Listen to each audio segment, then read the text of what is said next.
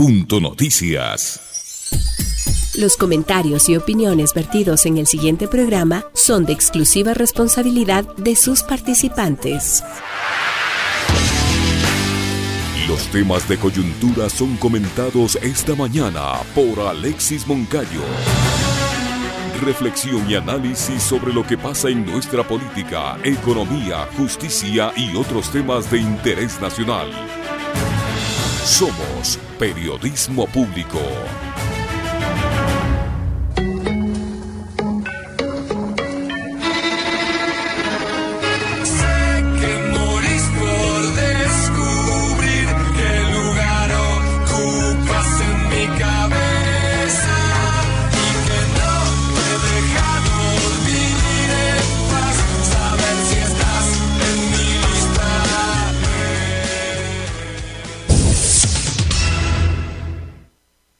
Viernes veintitrés de diciembre, vísperas de Navidad y Nochebuena.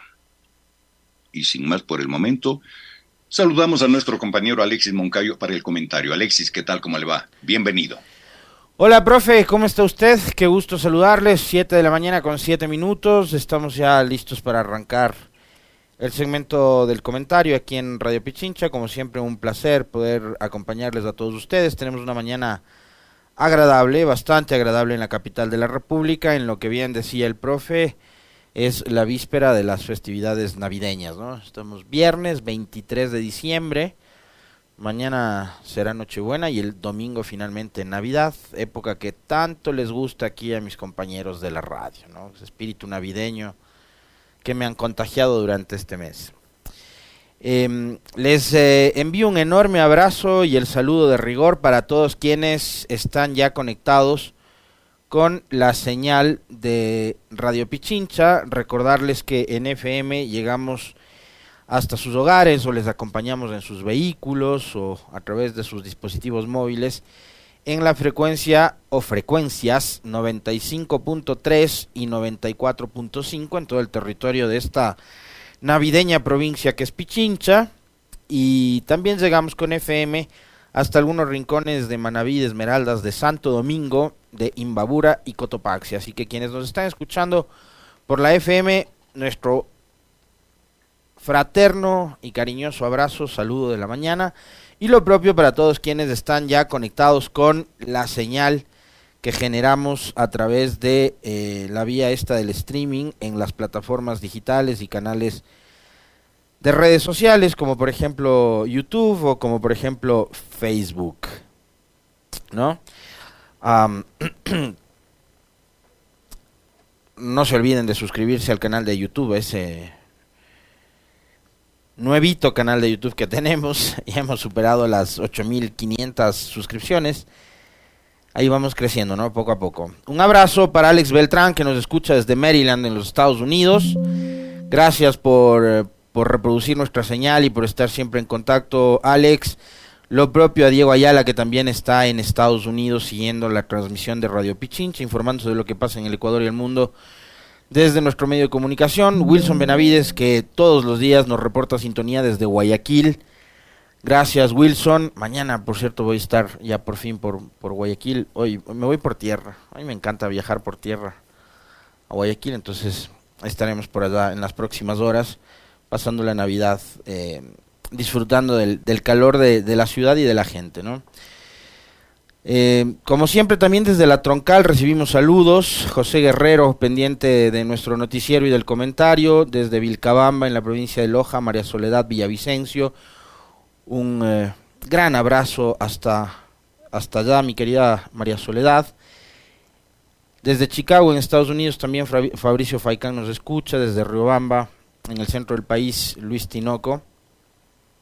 En Guayas nos escucha Petite Escalante, como cada mañana también. Osvaldo Arcesio Jara, desde Puerto López, Manabí. Gracias absolutamente a todos por estar pendientes de nuestro espacio.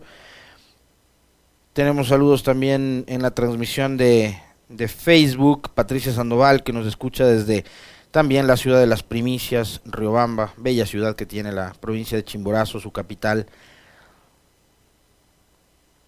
Muchas gracias a todos por, por estar pendientes de, de nuestro espacio, ¿no? Y que tengan de paso una feliz Navidad.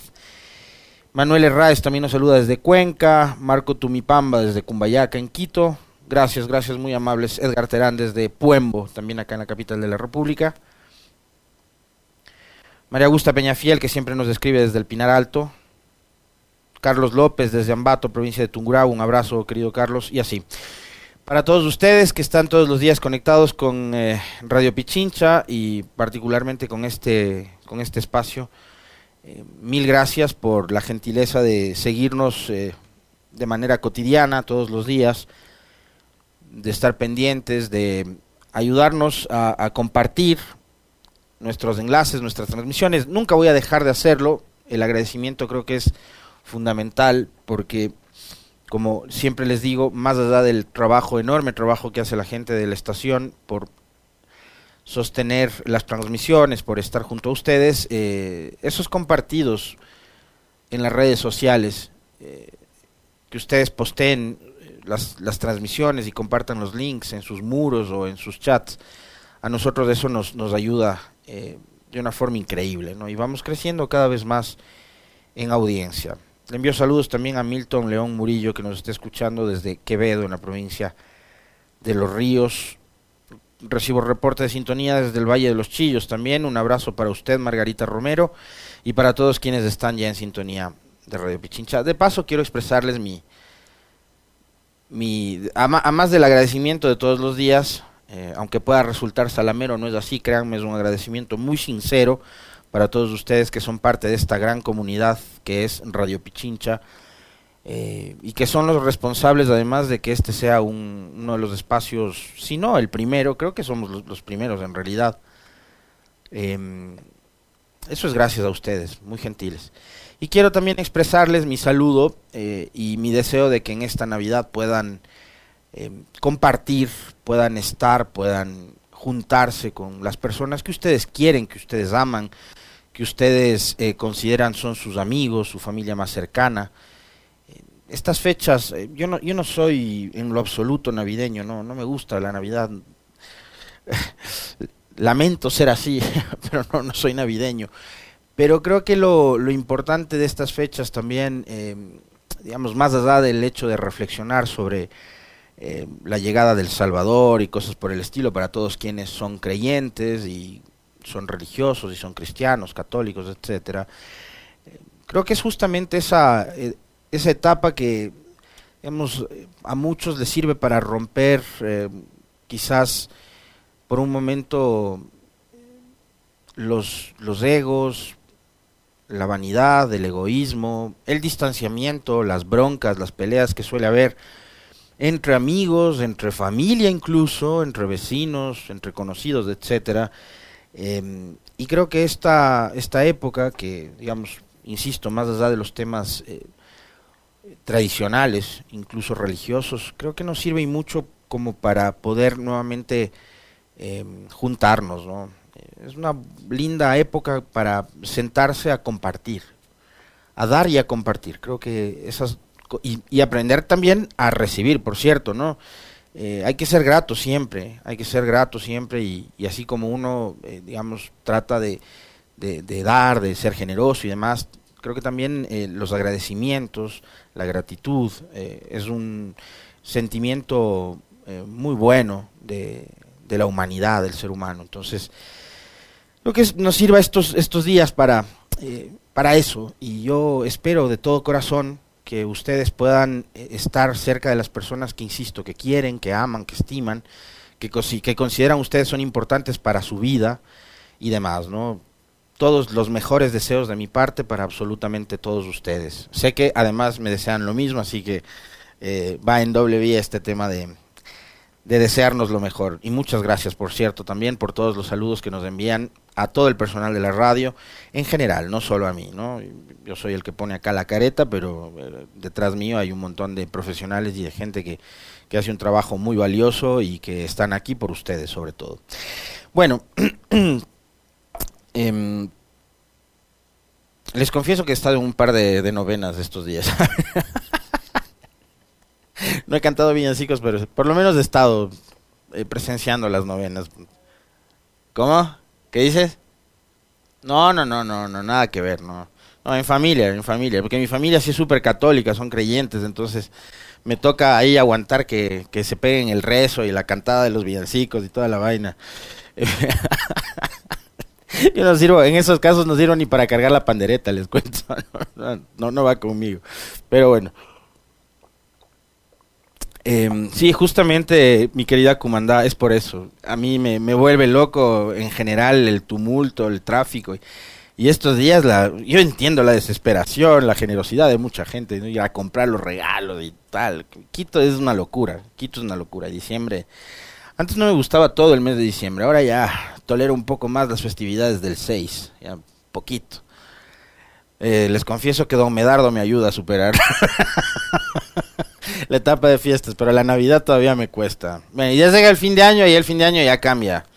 Eh, mi espíritu es diferente, a mí el celebrar, eh, despedir el año me gusta mucho. Eso sí, les confieso, ya les voy a decir a quién voy a quemar este año también. Eh... A la, a, la, a la Meli con el guagua, no, mentira.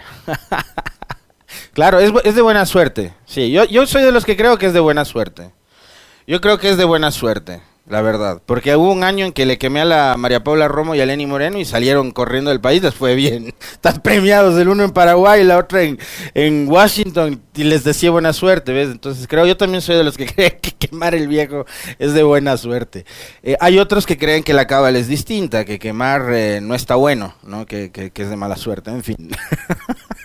Ya les voy a contar, la próxima semana vamos a hablar sobre el tema de, de del fin de año. Eh... Le escuchaba más o menos al profe el, el, el editorial, eh, porque estaba estaba viendo otros otras publicaciones en, en, en medios, porque a ver, estas últimas horas ha pasado, como suele ocurrir en este país, de todo, ¿no? Coincido con el profe, en este país parecería que no hay otro, no sé, ni siquiera se le puede llamar periodista, porque Carlos Vera en realidad no es periodista de profesión, eh, pero no hay otro personaje que le pueda entrevistar al señor presidente Guillermo Lazo, ¿no? Eh, es lamentable porque yo sí soy de los que creo, no me, yo no me considero ni el mejor, ni el peor, ni nada. Soy un periodista más del montón que hay en este país. Pero hay un montón. Entonces elijan otros. Pero eh, Guillermo Lazo, el presidente, le ve más a Carlos Vera que a su propio vicepresidente, el doctor Borrero. Eh, es increíble, ya he perdido la cuenta de la cantidad de veces que Carlos Vera le entrevista al señor Lazo. ¿Qué de bueno se saca de esas entrevistas? Créanme, yo, como les dije la última vez, no voy a perder el tiempo viéndolo, ni escuchándole al presidente, porque ayer yo les mencionaba ya, este... Um, es más de lo mismo. Y ayer comentábamos sobre una exposición del presidente Lazo en un medio internacional, eh, que yo repito lo que dije ayer porque no, no me voy a retractar, porque eso es lo que creo y eso es lo que pienso.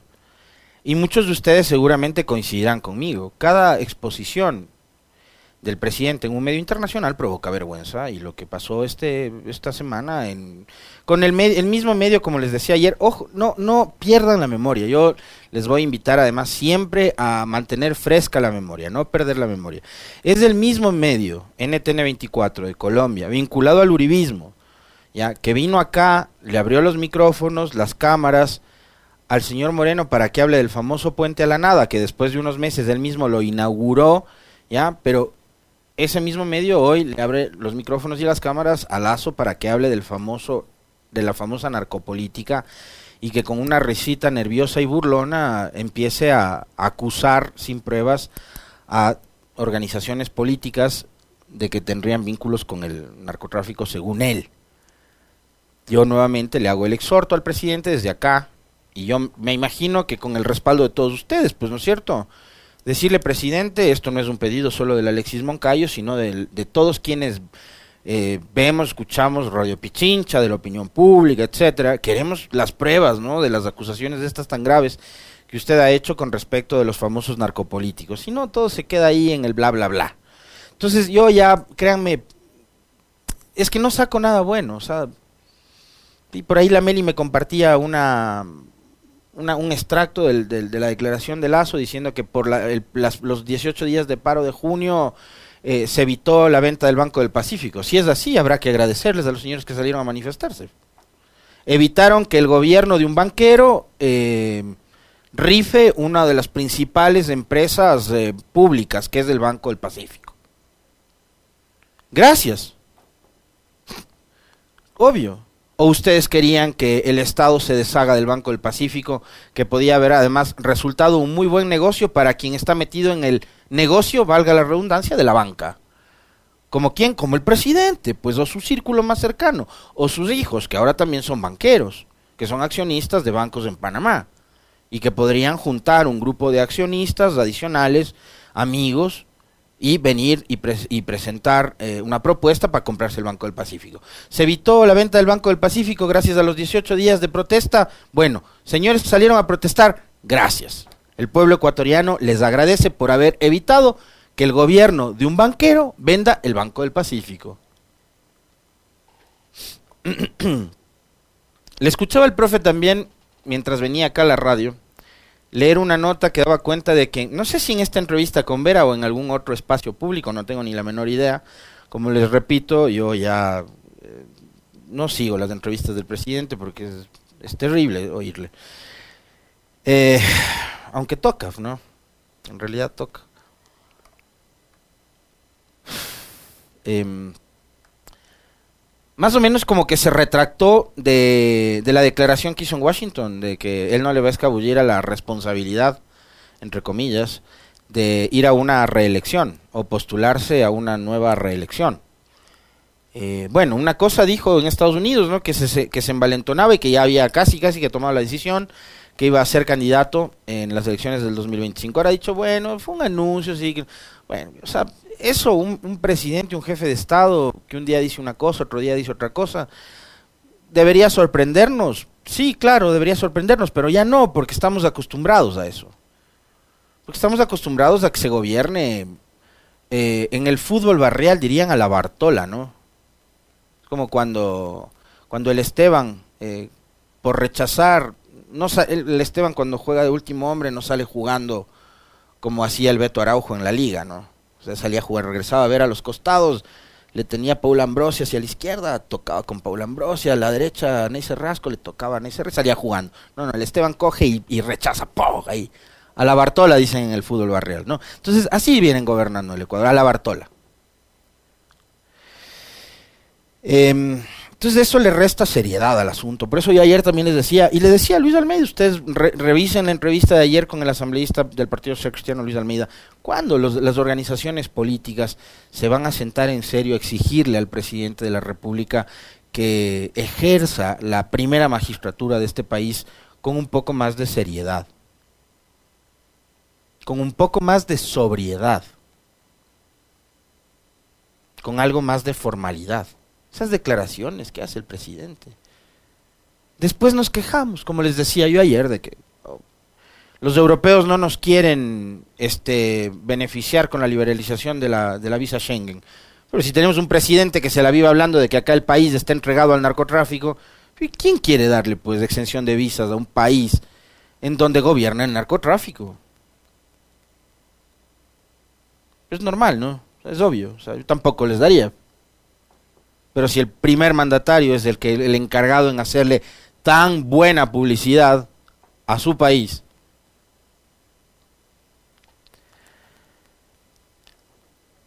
En materia política electoral, ayer también ha habido novedades, ¿no?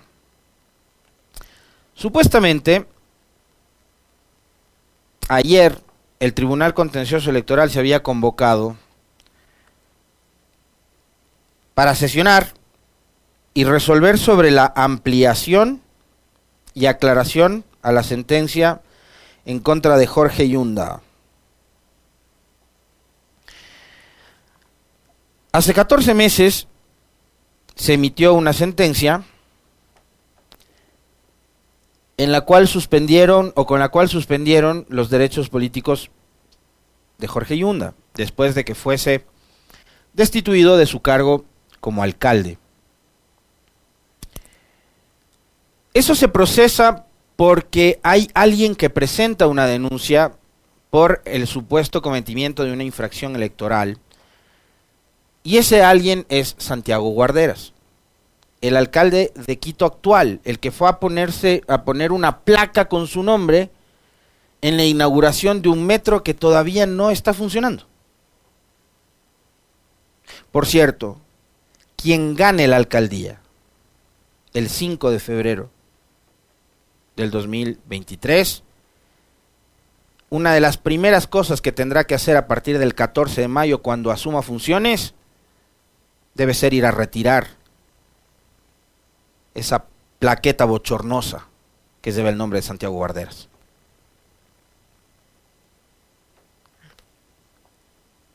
Al que me ofrezca eso le doy el voto. Guarderas presentó una denuncia en contra de Yunda por un supuesto cometimiento de una infracción electoral. Entonces el T C E tramita esa, esa denuncia, y fíjense una cosa que es muy, muy curiosa. Recordarán ustedes además, conmigo, porque aquí conversamos sobre ese tema con Yunda y con algunos otros abogados, cosas que hay que recordarlas y que a veces, digamos, porque no todos tenemos una memoria privilegiada como la de mi buen amigo el abogado Patricio Palau, periodista deportivo. Pero les voy a recordar una cosa que se conoció hace poquito nomás, en agosto del dos mil veintidós. El abogado de Santiago Guarderas es quien habría redactado la sentencia de Jorge Yunda. ¿Ya? El exalcalde Jorge Yunda denunció en agosto del dos mil veintidós, a través de su cuenta de Twitter, que Diego Zambrano, abogado del alcalde Santiago Guarderas, sería quien redactó la sentencia en la que se suspendieron los derechos políticos por dos años a Yunda. El Tribunal Contencioso Electoral exigió información sobre este tema al municipio de Quito y a Guarderas. ¿Se ha hecho seguimiento sobre eso? No, ¿verdad? El pasado sábado, veinte de agosto, el Tribunal Contencioso Electoral responsabilizó a Yunda de infracción electoral muy grave por la denuncia presentada por Guarderas y suspendió sus derechos políticos por dos años por incumplir la sentencia de julio del dos mil veintiuno que avaló su remoción como alcalde de Quito, resuelta por el Consejo Metropolitano de la capital. La sentencia también dispone a la Contraloría que haga un examen especial sobre las actuaciones de Yunda desde el ocho de julio y a la Fiscalía que investigue un presunto delito de incumplimiento de orden legítima de autoridad competente y usurpación de funciones. El Tribunal Contencioso sancionó también a los jueces que concedieron recursos jurídicos a favor de Jorge Yunda. A María Belén Domínguez con una multa de veinticinco salarios básicos y a Raúl Mariño y Seña Vera con la destitución del cargo de jueces de la Corte Provincial de Justicia de Pichincha. Ya. ¿Ustedes saben si pasó algo con respecto a esto, de que el señor Diego Zambrano, funcionario cercano, funcionario municipal, muy cercano a Guarderas, fue quien redactó una sentencia electoral? Sentencia que además después fue firmada por jueces electorales. Yo no, no he sabido nada. Pero por otro lado, eh, está lo que nosotros hemos venido conversando de manera muy recurrente, y yo les he manifestado justamente mi preocupación sobre estos temas en particular, y tiene que ver con ese intento a través de vías judiciales de atentar permanentemente contra la democracia.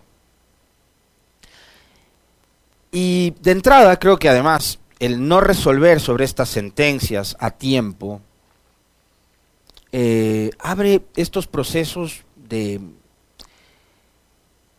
de no saber qué va a pasar específicamente con la inscripción de la candidatura de Jorge Yunda. Y eso habla muy mal de la situación jurídica de este país por los niveles de inseguridad justamente que hay a nivel jurídico.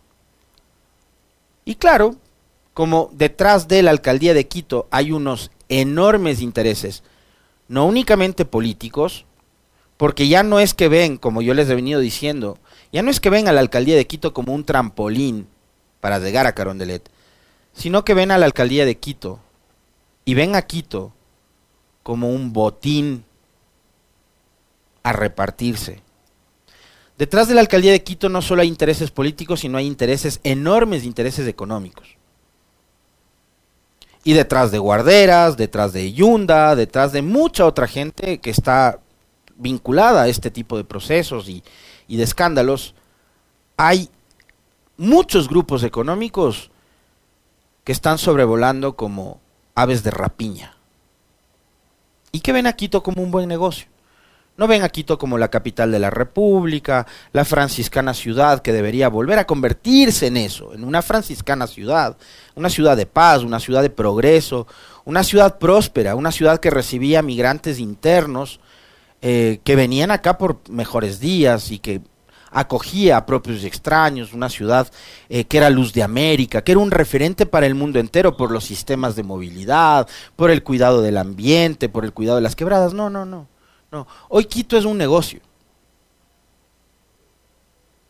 Y claro, eh, seguramente también habrán intereses detrás de los negocios, intereses políticos. Entonces, por eso, seguramente hay quienes quieren que Yunda no esté en la papeleta, otros querrán que, sí, en efecto, esté en la papeleta. Y yo les decía hace unos días, hablando sobre el tema de Quito, que esta ciudad y este país ya no deberían darse el lujo de volver a equivocarse a la hora de elegir alcalde, a la hora de elegir presidente, en el caso de Quito y del país. Vamos a unas elecciones seccionales y Quito tiene que decidir sobre su presente y su, y su futuro.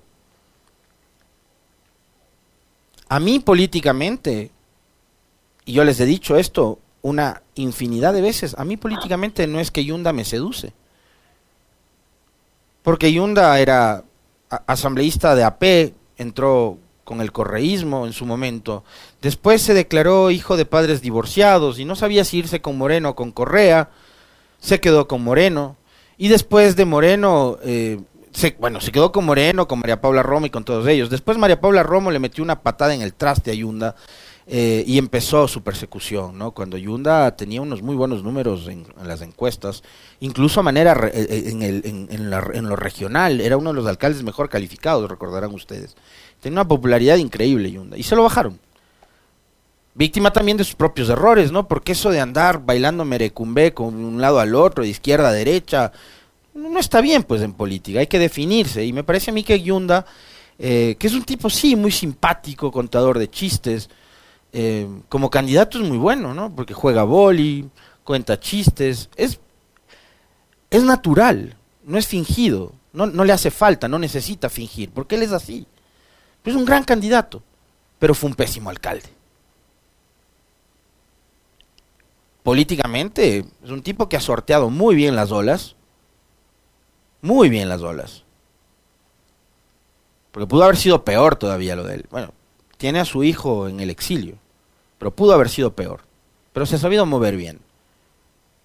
Pero tuvo una administración municipal mala, tan mala que fue él quien llevó de su mano a Guarderas a sentarse como concejal y no únicamente como concejal.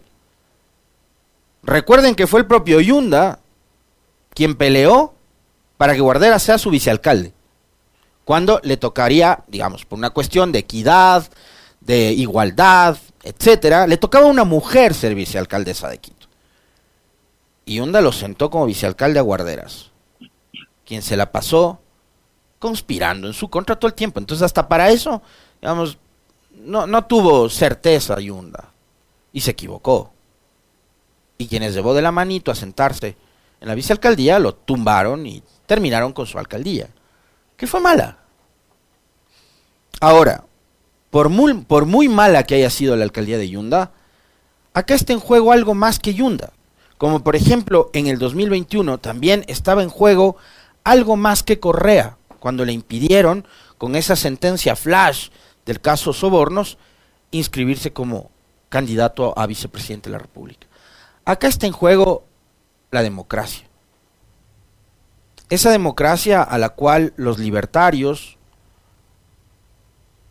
cheerleaders del actual gobierno, la amenazan a diario, cuando, por ejemplo, llaman a sus adversarios políticos narcotraficantes o narcopolíticos, o cuando buscan resolver sus conflictos políticos, como por ejemplo los que está atravesando la Asamblea, a través de vías judiciales, lo cual no civiliza más la política, hace todo lo contrario, la, la, la incivil, eh, inciviliza.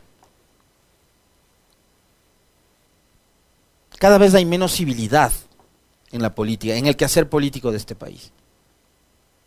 Están buscando la manera de masacrarse entre ustedes. Y en el fondo los perjudicados de todo este relajo que arman ustedes, señores. Usted, señor Guarderas, usted, señor Yunda, todos los señores que formaron parte de este consejo, quienes estuvieron detrás de la destitución de Yunda. Ahí hay un par de candidatos. Yo, les guardo, yo le guardo mucho respeto, por ejemplo, a la doctora Jessica Jaramillo, pero ella fue una de las que promovió la destitución de Yunda. Hoy es candidata a alcaldesa. Había una señora de apellido Moreno, que también promovió la destitución de Yunda, candidata a concejala por Creo. Y Castillo, candidato a prefecto por el Partido Social Cristiano. Hicieron de la destitución de Yunda también un trampolín político.